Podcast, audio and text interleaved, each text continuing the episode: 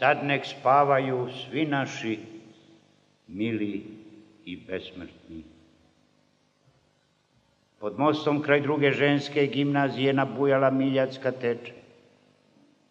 Sutra je nedelja, uzmite prvi tramvaj za Ilidžu, naravno pod pretpostavkom da ne pada kiša. Dosadna, duga, sarajevska kiša. Kako li je bilo Čabrinoviću bez nje u tamnici?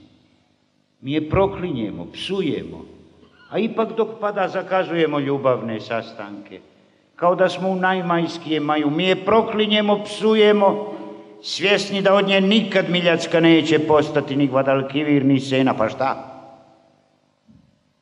Zbog toga, zar manje ću te voljeti i mučiti manje kroz stradanja? Zbog toga, zar manja bit će moja glad za tobom i manje moje gorko pravo, da ne spavam kad svijetu prijete kuga ili rat i kad jedine riječi postaju upamti i s Bogom. Uostalom, možda ovo i nije grad u kome ću umrijeti, ali u svakom slučaju on je zaslužio jednog neuporedivo vedrijeg mene, ovaj grad, u kome možda i nisam bio najsretniji, ali u kome je sve moje i gdje uvijek mogu naći barem nekog od vas koje volim i reći vam da sam sam do očajanja u Moskvi.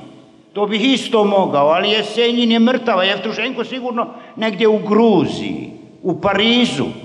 Kako da zovem hitnu pomoć kad se ona nije odazvala ni na pozive aviona? Ovdje zovnem Litopole, svoje sugrađanke, i one čak znaće šta je to što me boli, jer ovo je grad u kome možda i nisam bio najsretniji, ali u kome i kiša kad pada nije prosto kiša.